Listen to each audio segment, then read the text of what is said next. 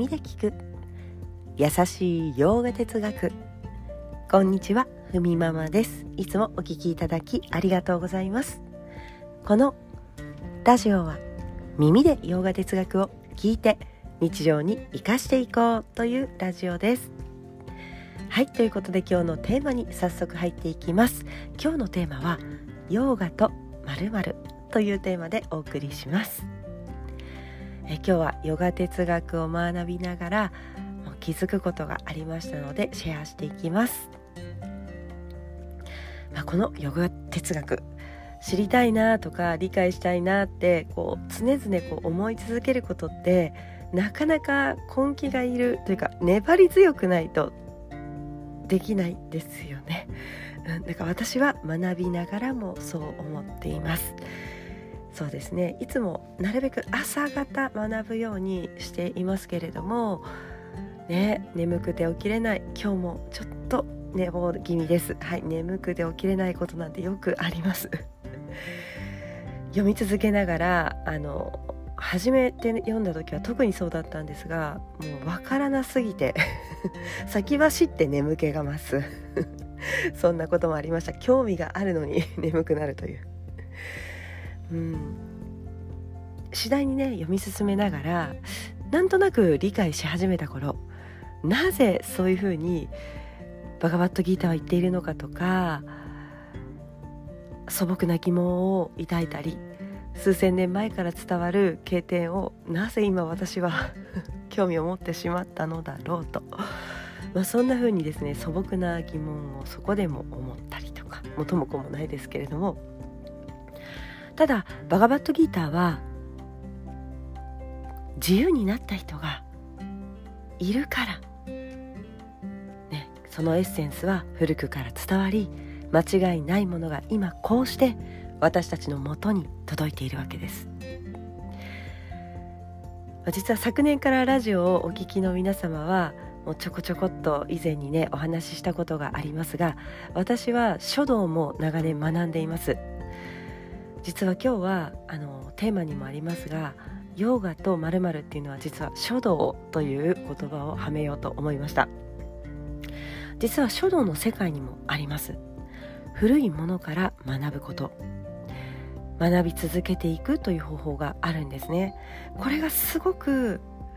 そうヨガのね哲学を学ぶのにもう近しいものを感じていたのでちょっと今日はあのそこのそこら辺を お話ししたいと思います。えー、その書道の中に出ますですね練習法として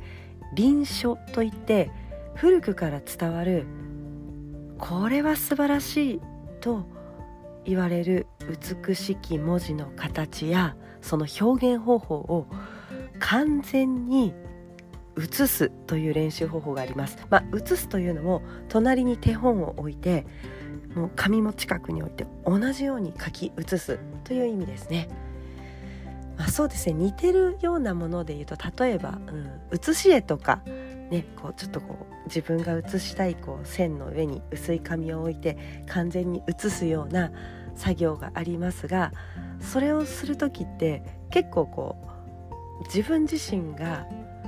自分自身を無にしながら線を追うようなこと、まあ、そういうの写し絵ですよね。で書道の道は道のその臨床と言われる学びの方法はもうほんと完全に、まあ、なるべくね近くに手本を置いてもうその筆のリズムも写せるだけしていくという方法なんですけれどもこれって何のためになるのかということですがそうなんです。あの写しながらそのね筆の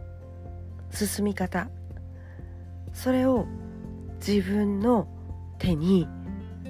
まあ、組み入れていこうというか加えていこうということなんです。それをすることで自分の作品の深みが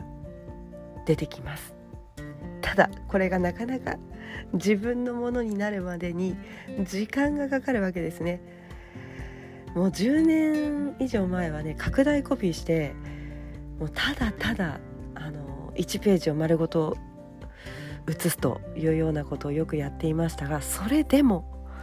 あの10年経った今も まだ足りてないと。もちろんあの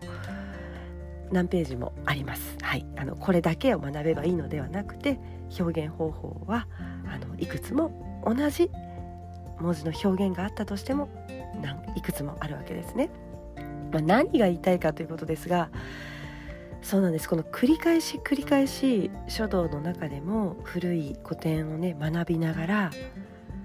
自分に少しずつ落とし込んでいく作業。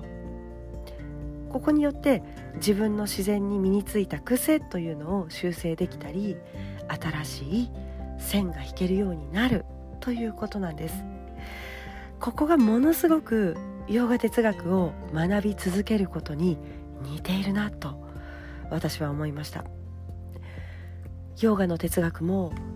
情報として読み続けていくことはできます例えば日本語訳で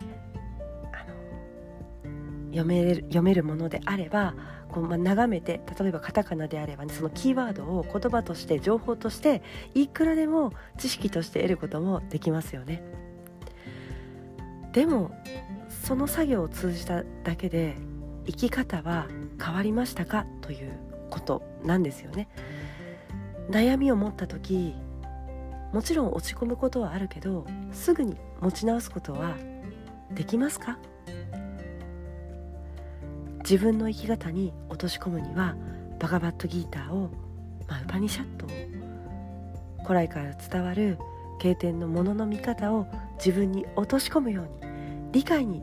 つながるように繰り返し学ぶわけです。まあ私の場合は特にそうですね。繰り返し繰り返しです。繰り返しあそうなのかもしれないなとかでも時に疑いを持ちながらいやいやそうは言ってもとですねギーターを読みながらも思っていながら進んでいます。でもそのような繰り返しの学びの中で少しずつその経典のものの見方と近しいものの見方が見れるように自分の中でも気づくようになってきたわけです。これだから私の場合なんですよね。そう「タットバン足」という言葉を聞いただけで全てを理解したという人もいるわけです。聖者が見たものの見方で世界や自分が見れるようになるまで。